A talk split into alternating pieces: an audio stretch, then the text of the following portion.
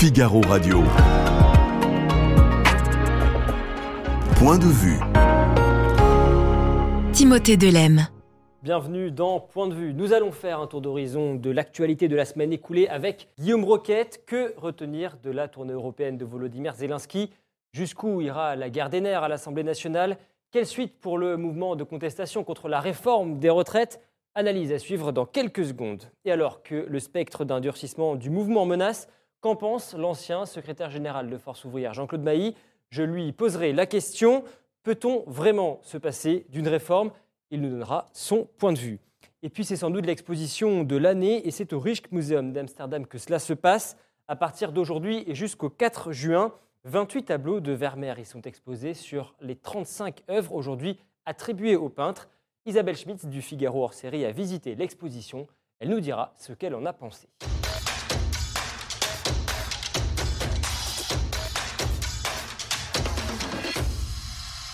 Tout au long de l'émission. Vous n'hésitez pas à réagir dans le chat du Figaro, à nous envoyer vos commentaires et vos questions que je relayerai bien sûr à mes invités en direct. Le premier d'entre eux, Guillaume Roquette, directeur de la rédaction du Figaro Magazine. Un numéro consacré ce week-end, en tous les cas, à la couverture euh, consacrée à Notre-Dame de, Paris. Vous avez eu accès, enfin votre reporter Cyril Hofstein a eu accès eh bien, à la cathédrale euh, une nouvelle fois. Oui, on a eu doublement accès à la cathédrale, parce que vous savez qu'un article du Figaro Magazine, c'est toujours deux auteurs. Il y a une plume et puis il y a, un objectif, celui du photographe. Et effectivement, euh, c'est un endroit très protégé, Notre-Dame de Paris, et on y a eu accès parce qu'en fait, on, suit depuis l'incendie, euh, la vie de la cathédrale. Presque tous les deux ans, on consacre un, grand article à, l'état des, travaux. On le fait parce que d'abord il y a une puissance symbolique incroyable dans cet endroit, et puis euh, parce qu'on a beaucoup de lecteurs qui sont aussi des donateurs, et donc euh, à qui on, rend compte en quelque sorte de ce à quoi on utilise leur argent. Et justement, euh, Guillaume, depuis cet incendie, il y a d'abord eu une première partie consacrée à la sécurisation. Le chantier est maintenant rentré dans la deuxième phase, celle de la reconstruction et de la restauration. Alors, plus de 350 compagnons, maîtres verriers, euh, restaurateurs de peinture euh, sont, à l'œuvre. Euh, est-ce que vous pensez que le chantier pourra être livré à temps? Eh bien, écoutez, pour l'instant, en tout cas, ça semble bien parti pour ça. Et c'est toujours le calendrier officiel 2024. C'est plutôt bien parti pour ça. Les, les arbitrages ont été faits. Euh, notamment sur, sur, la, sur la flèche. Et je dirais qu'il n'y a pas eu, d'après ce que, ce que nous raconte Cyril Hofstein, il n'y a pas eu de, d'énormes mauvaises surprises, comme il y en a parfois dans des campagnes de, de, restauration. Donc, euh, c'est vrai qu'on a l'habitude que ça prenne un petit peu de retard, parce que c'est des énormes chantiers pour l'instant a priori, on est dans les clous. Exactement, on est, on est dans les temps. C'est peut-être pour ça qu'Emmanuel Macron a mis un, général d'armée à la tête du dispositif. Général Jean-Louis Georgelin. Voilà, ce qui n'allait pas forcément de soi, parce que, parce que le ministère de la Culture est en général plutôt euh, est, rarement dirigé par des, par des militaires, et les chantiers d'importance euh, de la même façon. Mais euh, ce qui est extraordinaire, c'est qu'en fait, c'est une espèce de fourmilière. C'est ça que, que, que décrit Cyril Hofstein. Alors, on n'est pas dans la phase la plus spectaculaire comme le sera par exemple la réédification de la flèche. Euh, ce sont, mais il faut bien comprendre que l'incendie a totalement euh, euh, défiguré l'intérieur de la cathédrale, au-delà même des parties qui se sont effondrées sous la chaleur.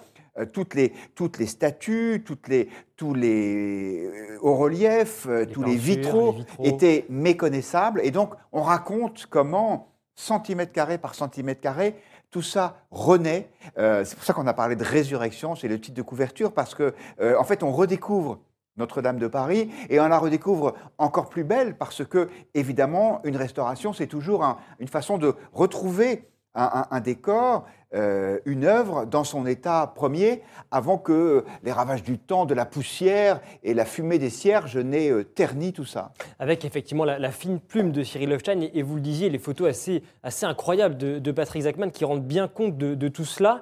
Euh, Guillaume, est-ce que vous comprenez en revanche les polémiques qu'il peut y avoir sur sur l'aménagement du mobilier de la cathédrale. Et je vous pose la question parce que un article, euh, vous consacrez un article à cette, mmh. à cette question dans votre, dans votre dossier, euh, notamment sur cette, cette, fameuse touche de modernité qui pourrait faire euh, irruption. Quel est votre point de vue là-dessus? Alors, mon point de vue, c'est qu'il ne faut pas avoir l'esprit de système. C'est-à-dire que c'est forcément prendre un risque de refaire le mobilier. Ça n'aurait pas eu de sens de refaire le mobilier de Viollet-le-Duc à l'identique. Il y avait déjà eu par ailleurs une modernisation, notamment pour tout le, le- le mobilier du maître-autel, pour, pour la- la- le siège de la- de la- de l'archevêque. Il y avait eu des bâtiments nouveaux. C'était le cardinal Lustiger qui avait, qui avait refait ça à l'époque. archevêque de Paris. Voilà. Alors, ce qui est vrai, c'est que on a parfois eu le sentiment, dans ce qu'on avait entendu dire, que les artistes qui avaient été sélectionnés étaient davantage préoccupés par euh, la trace qu'ils voulaient laisser que par le service de la cathédrale. Alors, pour l'instant, il y a euh, une espèce de shortlist, comme on dit en mauvais français, qui a été sélectionnée pour refaire donc le, mobilier de la, cathédrale. Alors, évidemment, ils n'ont pas encore travaillé, donc on n'a pas pu montrer à nos lecteurs euh, le, comment seront les bancs ou les, éléments de- de mobilier qui vont être refaits. En revanche, on a quand même pu montrer des photos de ce qu'ils avaient déjà fait. Bon, j'ai rien vu qui me fasse grimper au plafond. Donc, a priori, euh, euh, il faut espérer que euh, on soit raisonnable. C'est-à-dire, il faut être pas forcément dans le pastiche de ce qui se faisait auparavant. L'essentiel, c'est d'être au service du lieu, c'est-à-dire de comprendre que euh, ce n'est pas une scène, comme le dit, euh, je crois, l'archiprêtre de la cathédrale dans son interview à Cyril Hofstein. Euh, on ne fait pas un décor, on, on fait quelque chose qui est au service de la liturgie, puisque Notre-Dame de Paris, c'est un monument, mais c'est aussi et d'abord un lieu de culte. Avec euh, effectivement ces cinq artistes euh, dont vous parliez, euh, qui, sont, qui ont été sélectionnés pour eh bien, proposer des choses. On va passer à un autre sujet, Guillaume Roquette, parce que c'est aussi ce qui a fait l'actualité de, la semaine, cette visite du, président ukrainien Volodymyr Zelensky à Paris, mais également à Londres et à, Bruxelles. Qu'est-ce que vous retenez, qu'est-ce que vous retiendrez de cette tournée européenne? Ben, J'en retiens que la pression de Zelensky sur les alliés occidentaux est constante, que c'est un homme qui est à la fois un modèle de courage, mais aussi d'intelligence politique. C'est-à-dire qu'il pourrait devenir impopulaire parce que, passez-moi l'expression, il n'est jamais content, il n'en a jamais assez. Mais il arrive, et je trouve que c'est tout l'intérêt du personnage, à, à faire comprendre à ses interlocuteurs l'urgence et la gravité de la situation et à dire oui, je sais, vous avez été formidable et je remercie beaucoup le, président Macron et je remercie beaucoup le chancelier Scholz, mais c'est c'est pas encore assez. Et je trouve qu'il il arrive à tenir ce discours sans susciter de, de- de rejet de ses interlocuteurs et ça, euh, honnêtement, c'est- impressionnant. C'est vrai qu'effectivement, c'est même plutôt l'inverse, parce qu'on se souvient que les relations ont été tendues pendant un temps, notamment avec Emmanuel Macron. Là, on l'a vu sur ces images d'ailleurs que nous venons de voir, euh, poignée de main, tutoiement, on voit que ça va mieux. Oui, alors ce qui est peut-être compliqué pour les Ukrainiens, c'est de comprendre toutes les subtilités du en même temps macronien. C'est vrai que déjà pour des Français, c'est pas facile tous les jours, donc on peut les comprendre. Euh, Emmanuel Macron est à la fois l'homme qui ne veut pas euh, couper le contact avec Moscou, mais qui euh, soutient euh, sans faiblesse l'Ukraine. Et le président Zelensky remerciait d'ailleurs la, livraison de la MX-10 RC, donc ces, chars légers qui ont été le premier, le premier char de, de, euh, blindés livrés à l'Ukraine par les Occidentaux et ça a eu un effet déclencheur. Donc Zelensky préfère voir ce Macron-là, celui qui soutient l'Ukraine, et, peut-être passer un petit peu au second plan le- l'Emmanuel Macron qui dit un jour ou l'autre il faudra négocier, donc, euh, euh, ne coupons pas tout contact avec Moscou. On va revenir sur cette question des négociations, mais avant cela, euh, je salue les internautes qui nous rejoignent dans le chat. Bonsoir, Lansarter, Volpassu, Nicole 06, Chris Cross, Chardon Bleu, Claudius. N'hésitez pas à réagir, à nous envoyer vos, commentaires et vos, questions dans, dans le chat. Guillaume Roquette, Volodymyr Zelensky, il a, avant cette tournée européenne, accordé un entretien, un grand entretien exclusif pour Le Figaro. Il dit notamment, si Vladimir Poutine gagne cette guerre, il recommencera la même chose ailleurs. Est-ce que c'est votre avis également? D'abord, je serais extrêmement prudent, ne serait-ce que parce que, comme beaucoup de gens, moi, je ne croyais pas que, que Vladimir Poutine allait envahir l'Ukraine. Donc, euh, donc euh, je vais parler euh, avec, avec encore une fois, prudence. Je pense qu'il aimerait bien, lui, faire la même chose avec les pays baltes. En gros, retrouver les frontières de ce qu'était l'Union soviétique avant, le, avant sa dislocation. Pour autant, ces pays baltes sont membres de l'OTAN. De même que, on le sait, historiquement, la Russie a toujours eu euh, des visées sur la Pologne. Mais la Pologne aussi fait partie de l'OTAN, c'est même euh, un des atouts majeurs du dispositif américain en Europe. Donc, que Vladimir Poutine ait des envies d'aller au-delà de l'Ukraine dans ses conquêtes territoriales, sans doute. Est-ce que, pour autant, il pourrait le faire? La réponse est non. On n'imagine pas la Russie attaquer un, un pays de l'OTAN. C'est sans doute parce que l'Ukraine n'était pas dans l'OTAN. On pourra discuter si c'était une bonne chose ou non, mais en tout cas, c'était pour cela que la Russie a pu l'attaquer. Donc, euh, moi, je ne suis pas certain. J'entends cet argument régulièrement. il, est euh, souvent mis en avant par euh, ceux qui déplorent que les Occidentaux n'aident pas davantage l'Ukraine, en gros en disant mais si vous ne nous aidez pas, nous, il va y avoir une espèce de théorie, des, espèce de dominos qui vont se, tomber les uns après les autres, et puis finalement, ça arrivera à, vos frontières. Moi, honnêtement, j'en suis pas certain. Eh bien, on, verra bien. Hein, en tous les cas, hier soir, Guillaume Roquette, l'ancien ambassadeur de France à Moscou, Jean de Glignasti, était à votre place. Il disait Nous sommes à la veille d'une épreuve de force décisive en Ukraine qui permettra de décider de l'équilibre définitif des forces avant une future négociation. Est-ce que vous pensez qu'il faut envisager un compromis avec euh, la Russie, avec Vladimir Poutine, ou bien est-ce que vous dites, pour l'heure en tout cas, il n'y a rien d'autre à envisager qu'une victoire finale pour l'Ukraine? Je pense qu'on ne peut pas répondre à cette question à la place des Ukrainiens, et que donc euh, euh, eux seuls peuvent décider du moment où ils peuvent accepter de discuter. et la grande interrogation, c'est évidemment celle de la Crimée, c'est-à-dire, euh, vous connaissez le discours officiel des Ukrainiens, c'est-à-dire nous voulons revenir aux frontières d'avant 2014, donc non seulement récupérer tout le Donbass, mais aussi la Crimée. On sait que pour les Russes, c'est une question presque existentielle. Ce qui est intéressant, c'est que quand vous interrogez les diplomates occidentaux, ils vous disent oui, ce sont les Ukrainiens qui ont raison, ils veulent retrouver la totalité de leur territoire. Et juste après, ils ajoutent oui, mais les Russes n'accepteront jamais de laisser la Crimée. Donc je pense que malheureusement, ça dépendra de la façon dont la guerre tourne. Si, euh, euh, euh, une des parties prend l'ascendant sur l'autre, alors les termes de la négociation vont changer. mais c'est honnêtement l'interrogation numéro un, c'est jusqu'où les Ukrainiens peuvent espérer récupérer la totalité de leur pays dans une négociation. Vous pensez, vous aussi, que le point de négociation sur un éventuel compromis, ça va se jouer sur la Crimée? Bah, C'est trop tôt pour le dire? Disons que, pour l'instant, le, Donbass est, à l'évidence euh, ukrainien. Et même s'il y a eu ces référendums auxquels personne n'a cru au moment du rattachement en septembre dernier euh, à la Russie, euh, on n'imagine pas les Ukrainiens vivre sans le, sans, le, sans le Donbass, sauf s'ils sont défaits militairement. En revanche, la Crimée, la Crimée faisait partie d'Ukraine, le rattachement à la Russie est illégal, Historiquement, euh, c'est plus compliqué. Est-ce qu'on pourra envisager peut-être une forme de, neutralité pour la Crimée, c'est-à-dire une sorte de, statut hybride euh, entre, euh, ou plutôt de, juste milieu, une Crimée pas complètement ukrainienne, mais, mais néanmoins pas totalement russe. De toute façon, je pense que ce sera vraiment les rapports de force militaires qui vont dicter cette négociation, d'où l'importance pour euh, Zelensky d'obtenir le maximum d'aide occidentale pour établir un rapport de force avec la Russie qui aujourd'hui n'existe pas parce que le front, il est relativement stable depuis plusieurs mois. Euh, sur cette visite de, Zelensky à Paris, euh, cela ne vous a pas échappé qu'il a été reçu par Emmanuel Macron en présence du chancelier allemand Olaf Scholz. Qu'est-ce que ça veut dire? Est-ce que c'est le retour de ce couple franco-allemand?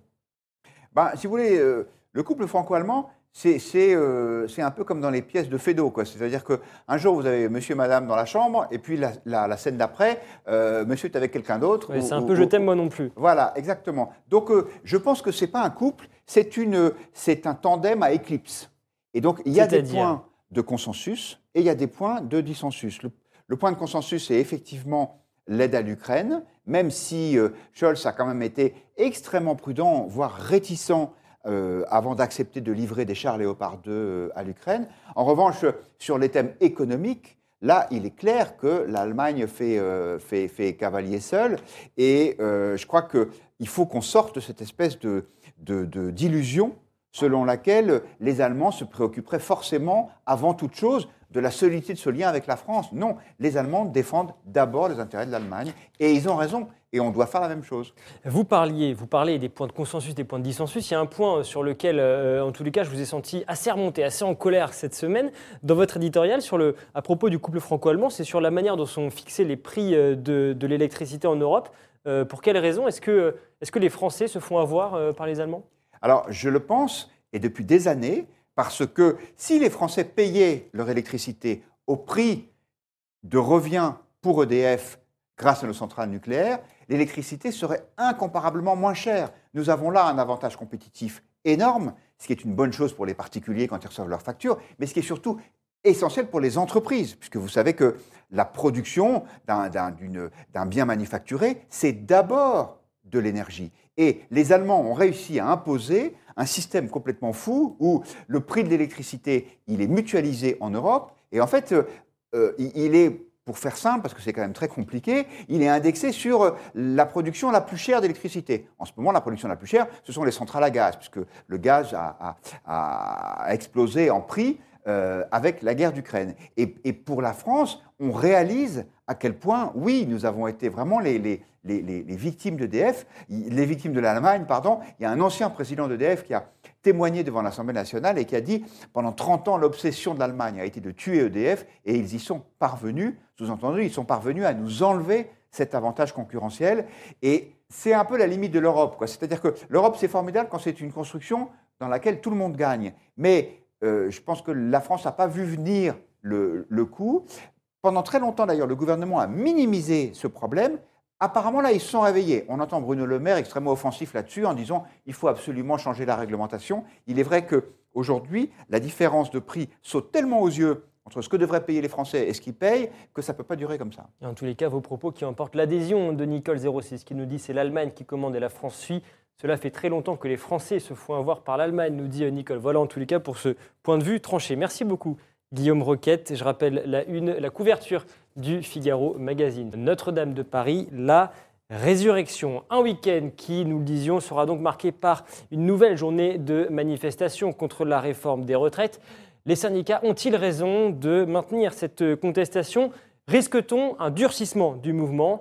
Je vais poser la question dans quelques secondes à l'ancien secrétaire général de Force ouvrière, Jean-Claude Mailly. Mais avant cela, voici ce qu'en pense le chef de l'État, Emmanuel Macron. Figaro Radio.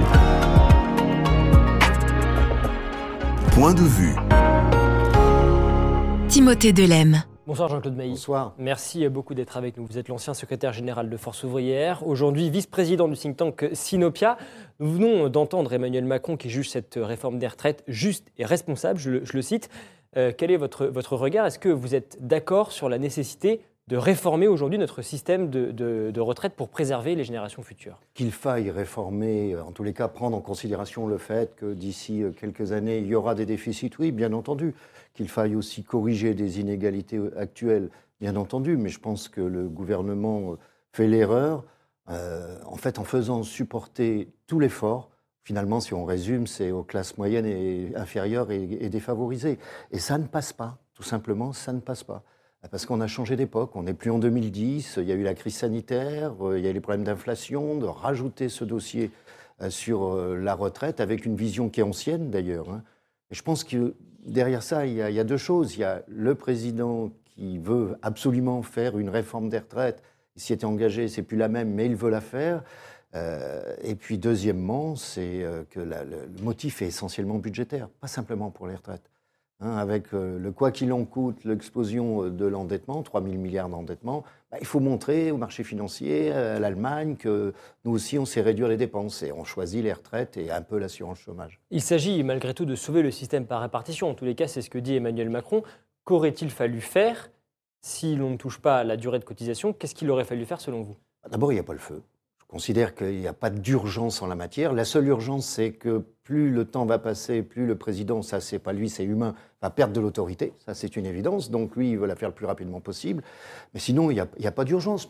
Toujours considéré, à titre personnel, moi j'ai plus de responsabilité aujourd'hui, mais que de, dire on ne peut jamais augmenter les cotisations, bah, c'est un dogme. On peut discuter éventuellement euh, et regarder comment on fait sur une augmentation des cotisations. Il faut regarder euh, les projections démographiques, vous voyez bien qu'elles sont euh, contestées. Euh, un démographe comme Hervé Lebras conteste les, projections. Donc, on, peut, on peut regarder différentes choses sans pour autant obliger, ce qui ne passe pas, les gens à travailler pour certains, deux ans de plus. il y a un élément, en, tous les cas, qu'on ne peut pas nier, c'est qu'il y a de plus en plus de personnes âgées, de moins en moins d'actifs. Ça, on ne peut pas le nier. Oui, oui bien sûr. Donc ça veut dire qu'il faut agir, malgré tout, il faut faire des réformes, mais pas celle-là, vous dites Écoutez, on arrive, on, en France, on joue sur les deux tableaux. On joue historiquement, on a allongé fortement la durée de cotisation, hein, puisqu'on passait euh, à 43 ans. En 2035, maintenant, ce serait en 2027. Et on recule l'âge. Euh, vous savez, en, fait, si on, on présenter les choses différemment sur la situation française, on peut très bien dire, en France, aujourd'hui, quel est euh, l'âge de départ en retraite à taux plein? Dans tous les cas de figure 67. Par contre, si à 62 vous avez votre, vos cotisations, vous pouvez partir. En Allemagne, c'est la même chose. C'est à 65 ans, à 63 ans, vous avez vos 35 années de cotisation, vous 35.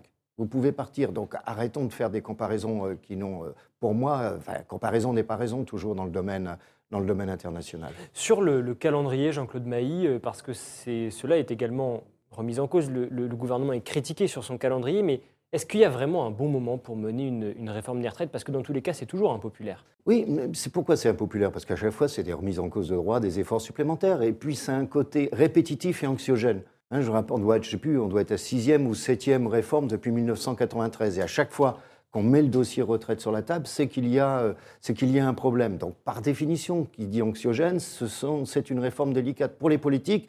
Aussi, c'est quasiment, je dis, ah bah si je réussis, c'est un acte de courage de faire ça.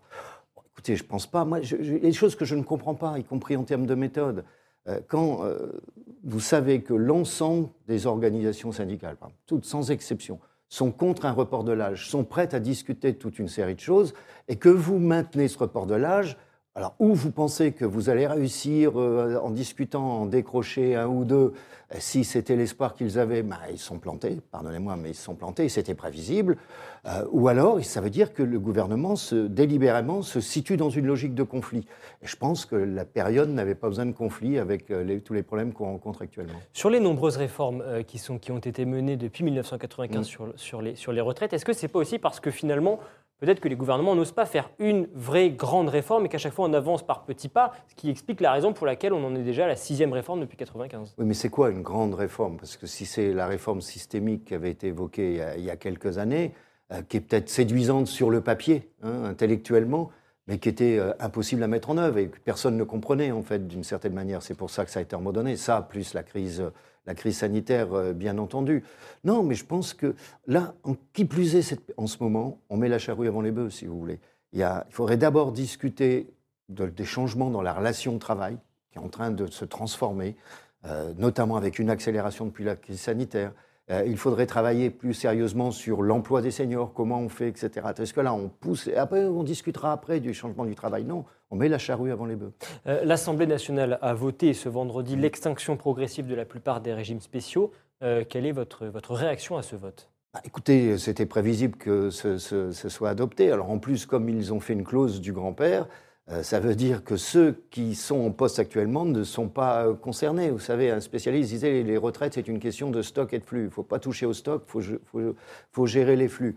Euh, donc ça explique euh, aussi que certains considèrent qu'il n'y aura pas de mouvement extraordinaire dans ces, mili- dans ces milieux-là, parce que ceux qui sont en poste ne sont pas concernés directement. Est-ce que vous faites partie de ceux qui disent il faut euh, retirer purement et simplement la réforme des retraites ou bien il faut aboutir à un compromis, il faut que le gouvernement fasse des concessions? Dans quel camp vous situez-vous?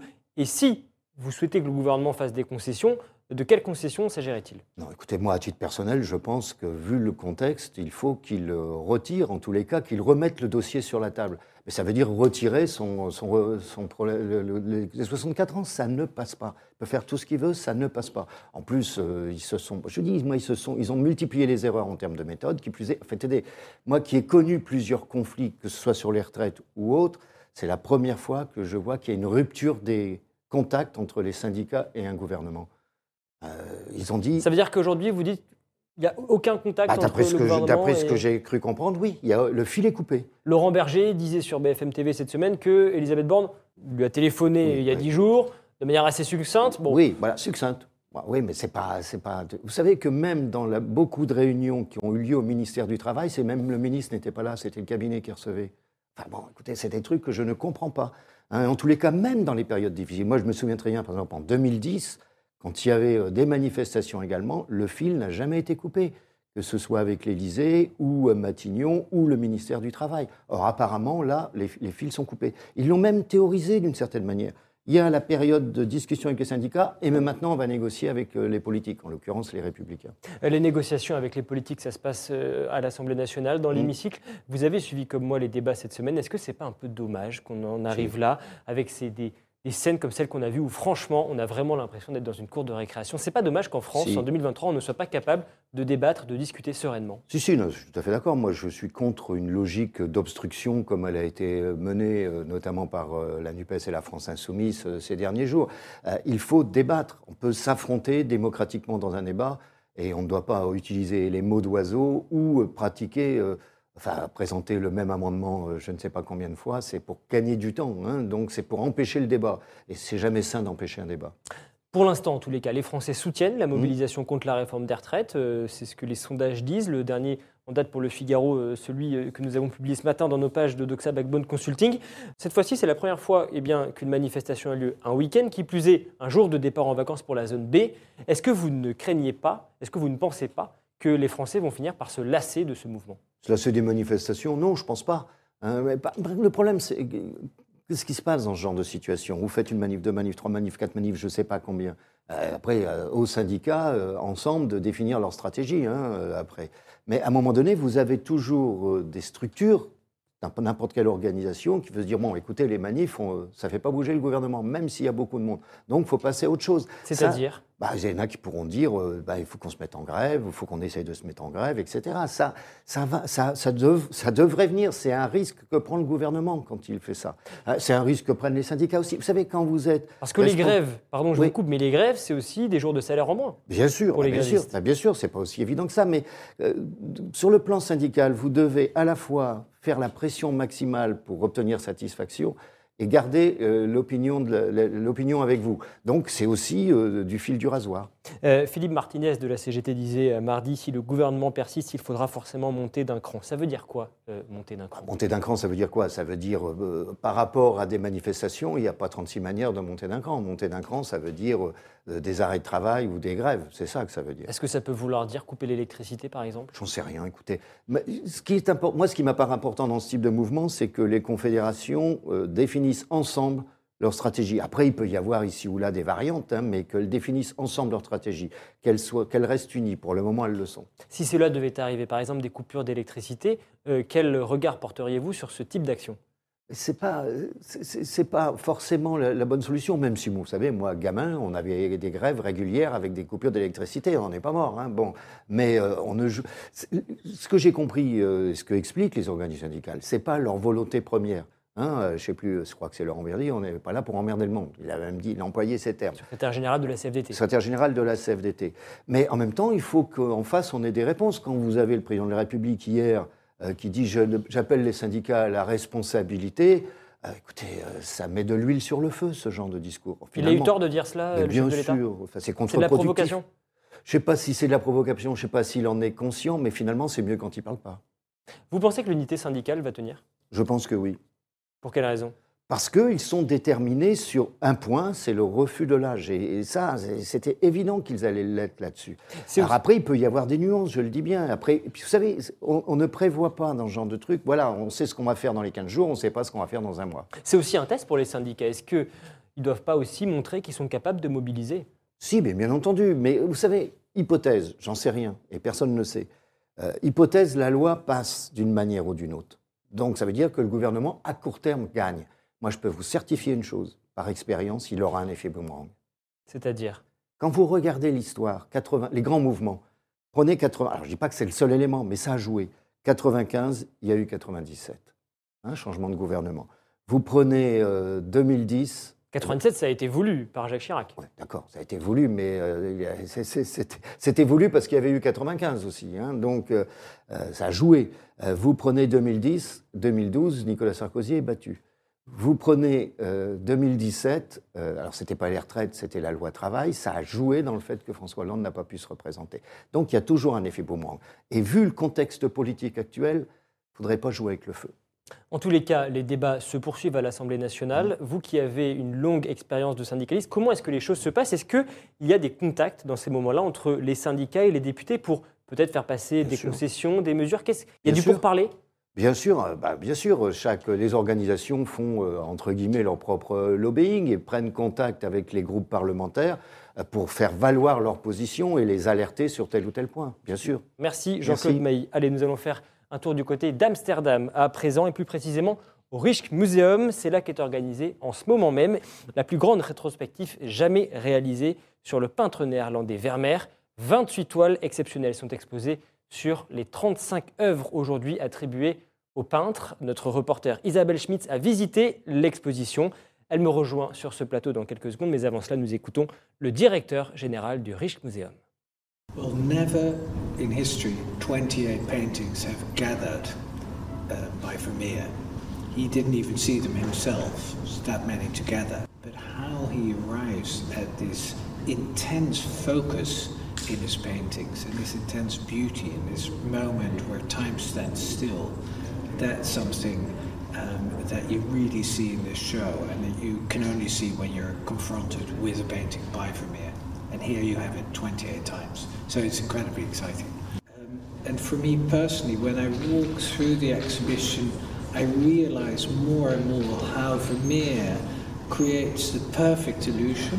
When you look at each painting, it feels as if you're standing there in that room together with the, paint, with the person depicted. Figaro Radio. Point de vue. Timothée Delem. Vous avez pu visiter cette exposition en avant-première. À l'heure où on se parle, plus de 200 000 billets ont déjà été vendus, par, euh, d'après en tous les cas le Rijksmuseum. Euh, en préparant cette émission, je me suis rendu d'ailleurs sur le site. Euh, pour l'instant, la billetterie est en stand-by tellement il y a des, des demandes. Il faut dire que 28 tableaux de Vermeer qui sont exposés sur les 35 œuvres aujourd'hui attribuées au peintre, c'est du jamais vu dans l'histoire de la muséographie. Absolument, c'est du jamais vu parce que je crois que la particularité de Vermeer, euh, outre le fait qu'il a, peint relativement peu, puisqu'il a peint à peu près au rythme de deux, tableaux par an, ce qui n'est rien pour l'époque, il n'a peint quasiment que des chefs-d'œuvre. Je, je dis quasiment parce que l'exposition montre bien euh, euh, au début que sa peinture de jeunesse, elle est, elle est bonne, mais elle n'est pas aussi exceptionnelle que tout le reste. Donc quasiment des chefs-d'œuvre où il y a un ou deux tableaux où on se dit tiens, c'était pas mal, mais en tout cas, ça n'était pas du Vermeer. Ça n'était pas le Vermeer que l'on apprécie après. Mais sinon, on passe au long des salles de, de- de merveille en merveille. Et, et oui, c'est un événement euh, assez unique. On va revenir en détail, bien sûr, sur l'œuvre de- du peintre. Très gros engouement autour de cette exposition, on l'a dit.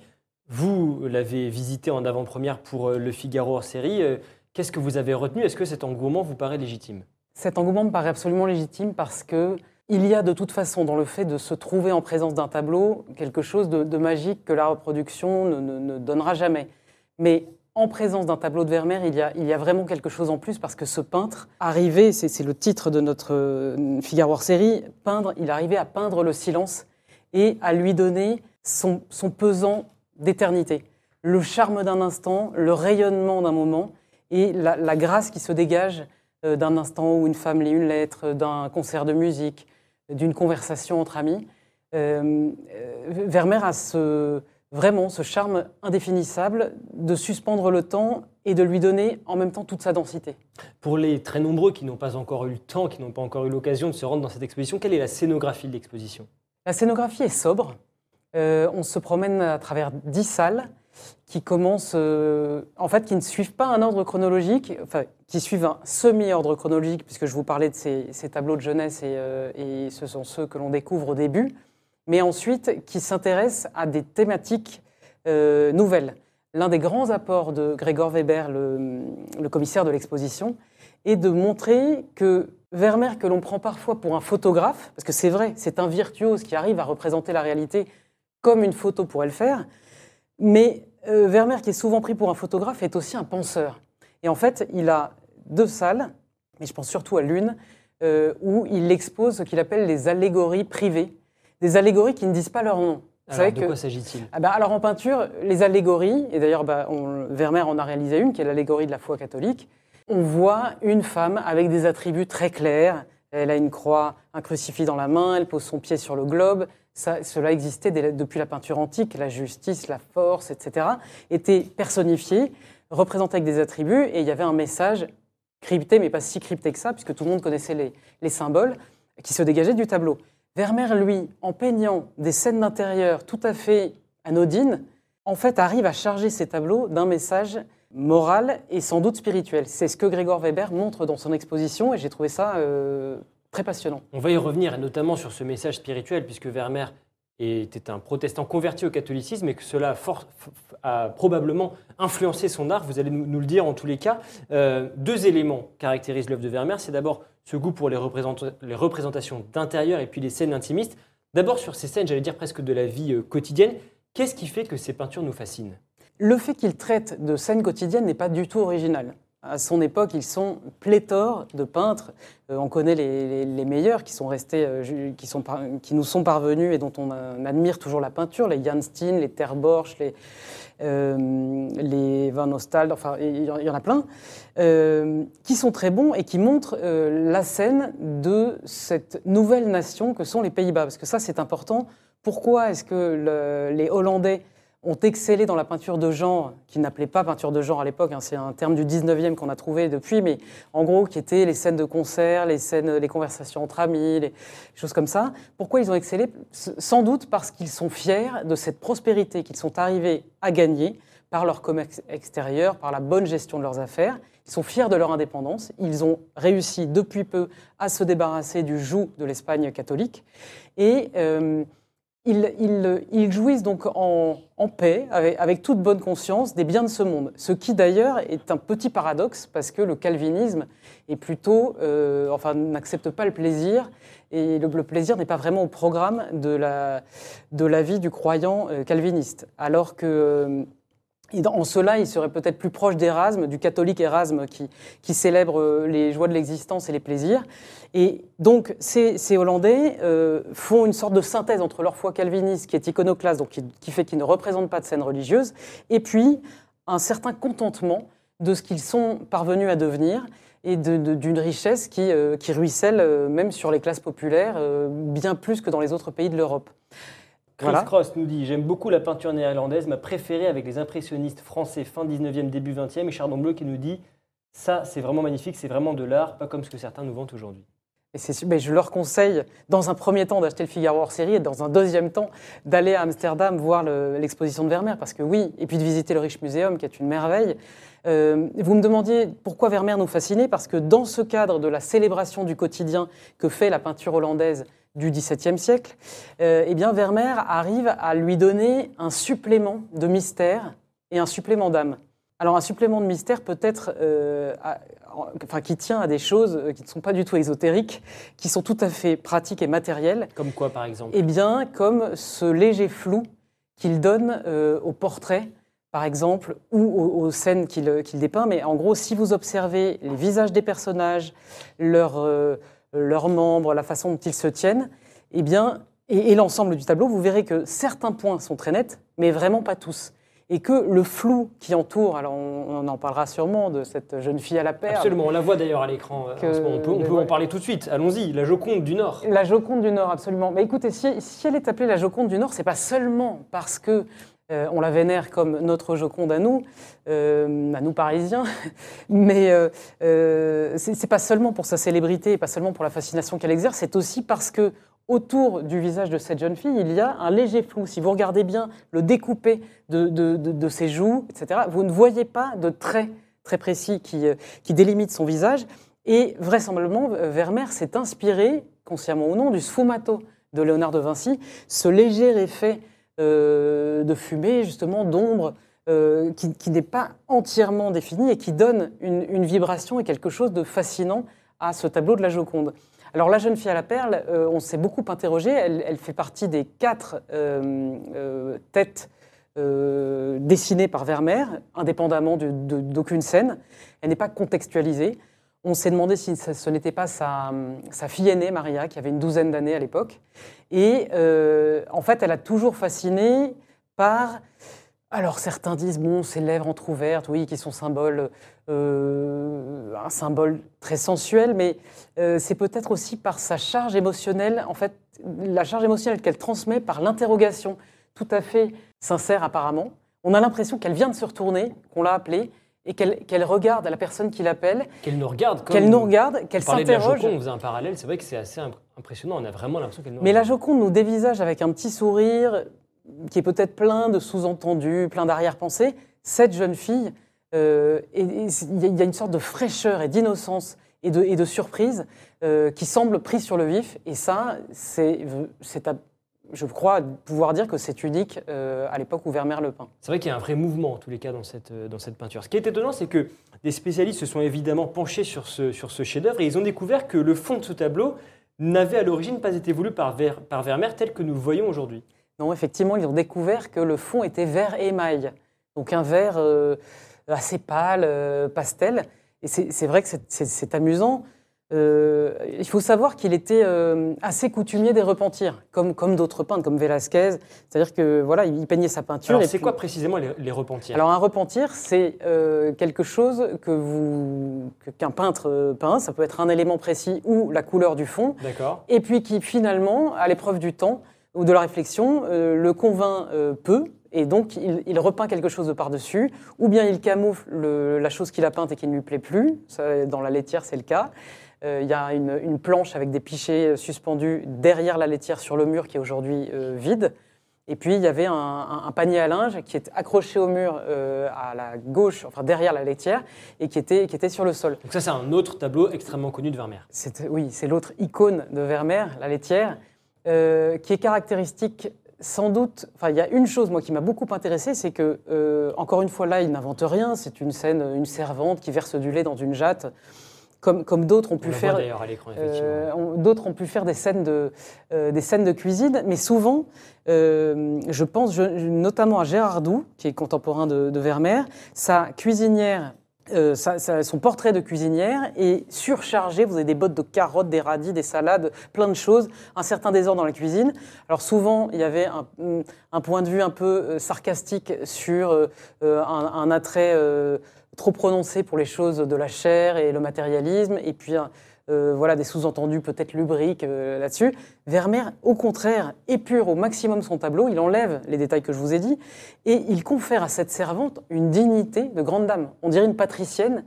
Et pourquoi confère- confère-t-il cette dignité? Eh bien, euh, en fait, parce qu'elle est pleinement concentrée sur son humble tâche, elle verse du lait, on a l'impression qu'elle elle- elle ne pense à rien d'autre, elle regarde, elle est, attentive.